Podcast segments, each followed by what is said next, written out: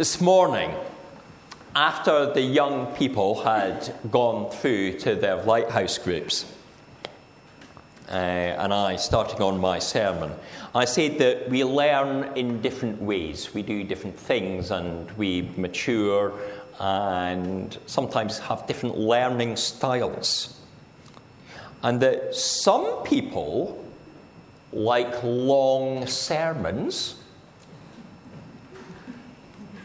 and others prefer them to be short. So um, I, I, I, just wonder um, tonight can, can, we have hands up for a long sermon? Yeah, Adam, Dan, yeah, Mike down here, Danny across there. And, and for the short sermon. Okay. Now, um, the next thing I have to tell you um, is that in church meetings we sometimes vote and we make the decision, and we usually say that we're being guided by uh, God's Spirit as we vote. But I said, What did you want to happen tonight? You know, and uh, the thing about a church is it, it, it's not intended to be democracy. It's not really about what you want, it's about deciding to do what God wants.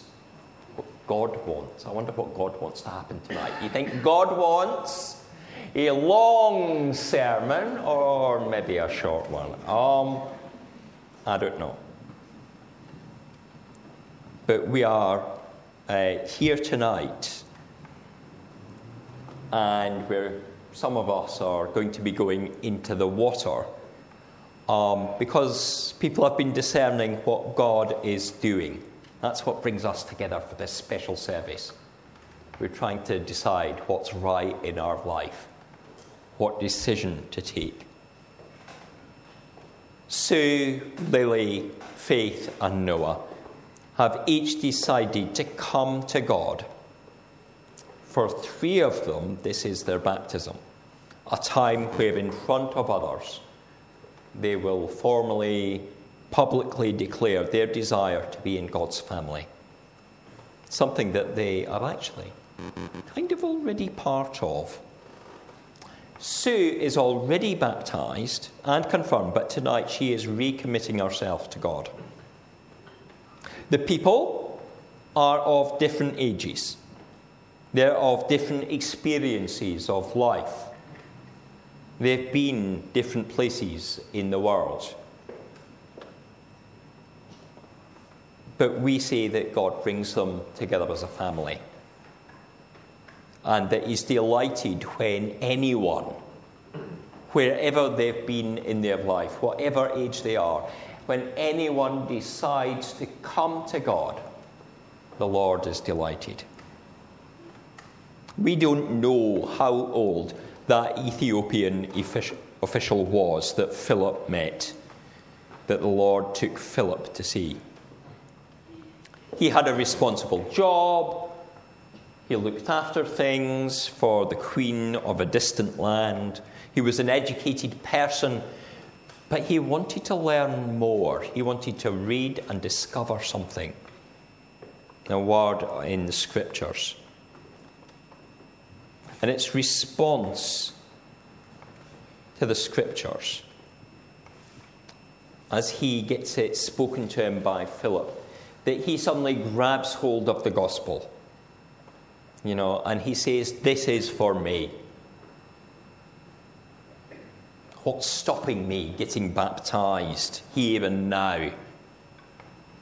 I wish my own exposition of the word had the same effect as quickly sometimes having had this fresh awakening. Philip doesn't say, Well, let's give it a few years. You know, let's see how you mature. Let's see what happens next. Let's see how you grow older. He doesn't say, Oh, well, we have to test you. The man simply confessed his faith and actually, the Bible sometimes puts that testimony eh, in a footnote at the bottom. Philip doesn't bat an eyelid to the request. if the man understood that Jesus is the Son of God, that his sins are forgiven, then this was the time for the baptism. And there it happened. But although this is a sign of commitment, and although Philip is then, excuse me, suddenly mysteriously disappeared, it doesn't mean it's the end of the learning. Those of you that are going through the waters tonight, it's a new beginning. It's the death to the old self and life with Christ is ahead. But there's still lots of learning to do, lots of discoveries. New things are going to happen in your life. The act of learning goes on. And I hope that all four of our candidates tonight will enjoy discovering more and more about the God who loves them.